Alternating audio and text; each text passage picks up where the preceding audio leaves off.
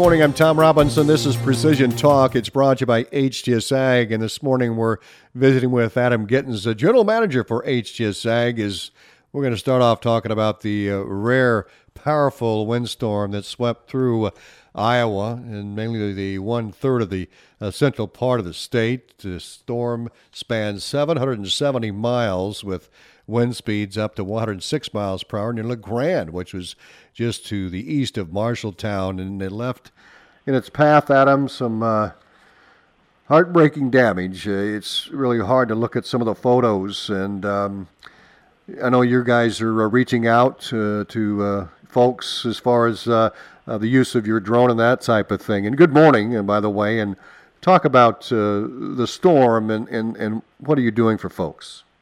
You bet, Tom. Good morning to you as well. And it, our thoughts and prayers go out to all mm. of those uh, impacted by this storm. It's certainly devastating for those involved, even at, at a small scale, not to mention the people that were right in the heart of this.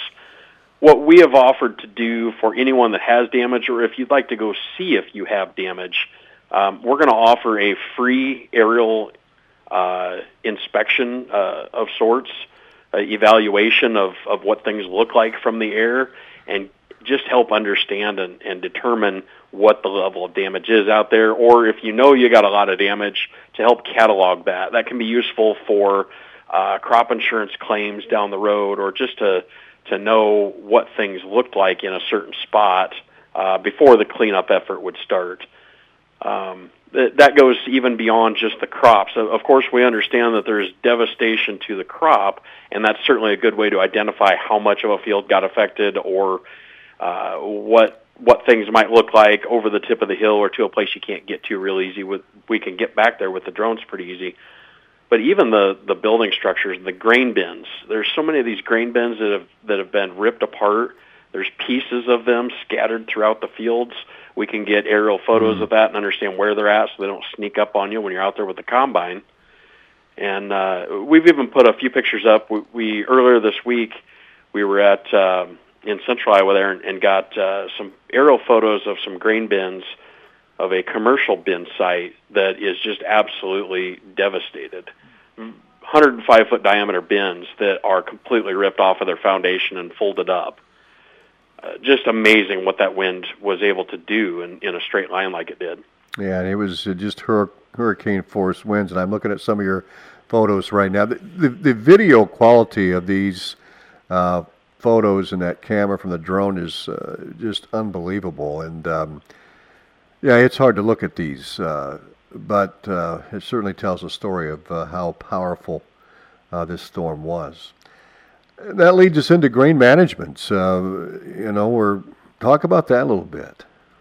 Well, Tom, we certainly uh, again think about all of the damage that's out there, but for those that are fortunate enough and you still have been standing, or if you're attempting to rebuild yet this fall. Mm-hmm. Um, grain management is certainly one of those products that right now we need to be talking about because um, 2019 was not a wonderful year for grain quality, and I think an awful lot of folks were pulling grain out of the bin that had a little bit of damage to it, maybe a little more than they thought, or it was still wet. Uh, things didn't go quite as planned. We've even had some local elevators around here that have posted um, a max percent damage that they will accept, and they're starting to reject some stuff here, even just as recently as within the past couple of weeks. So, thinking forward, grain management, and especially if we've got some down crop, if you're trying to get that picked up, we can be looking at lower grain quality again for 2020. This system is specifically designed to help us understand what's happening inside the bin. We've got moisture and temperature cables hanging from the roof of the bin all the way to the floor, and they've got sensors on them every four feet, and we're going to have a really good indication of what's going on inside that grain bin, and then even have the ability, if so desired, to be able to automate that, where we can automatically turn the aeration fans on and off, and the heaters if they're so equipped, and be able to condition that grain with up to half, you know, as little as half of the electricity is what mm. we previously used. Somewhere between 40 and 80 percent reduction in fan runtime, and get that entire bin in the proper condition. So we know that this is an investment that will pay dividends to our customers, and, and we're pretty passionate about it. We are pushing up against the clock here, looking at mid-August. Um, you know, we're about uh, four to five weeks to get product in right now. If if you're interested in something, so we don't have a lot of time left. If you want to have it in in the bin before the crop goes in this fall, so certainly give us a call if if uh, that's something that's of interest to you. You know, Adam, in, you mentioned the, the challenges of storing grain a year ago, and that corn in most cases just didn't dry down. What were some of the examples uh, of, of, folks that had this grain management system in place? Uh, you know, how much did it help them? Well, I've got it on my own farm, of okay. course, as we've talked about before. Yeah. And I, will I'll talk personal examples because I, I had some interesting things happen in my own operation this year yes, I had uh, corn in the bins that I knew went into wet, and I didn't have the fan power to be able to effectively dry it. So we started early on. Back in January, we started moving grain mm. from one bin to another because uh, the the large bin did, doesn't have a lot of fan power on it. We moved it out of that bin, transferred it into a smaller bin that has a large fan where we could aerate it and dry it. And uh, so we actually pulled out of a 42 foot bin and dumped into a 24 foot bin and I did that, filled that 24 foot bin three times with 2019 crop, uh, uh, drying it a, a bin at a time and hauling it out then.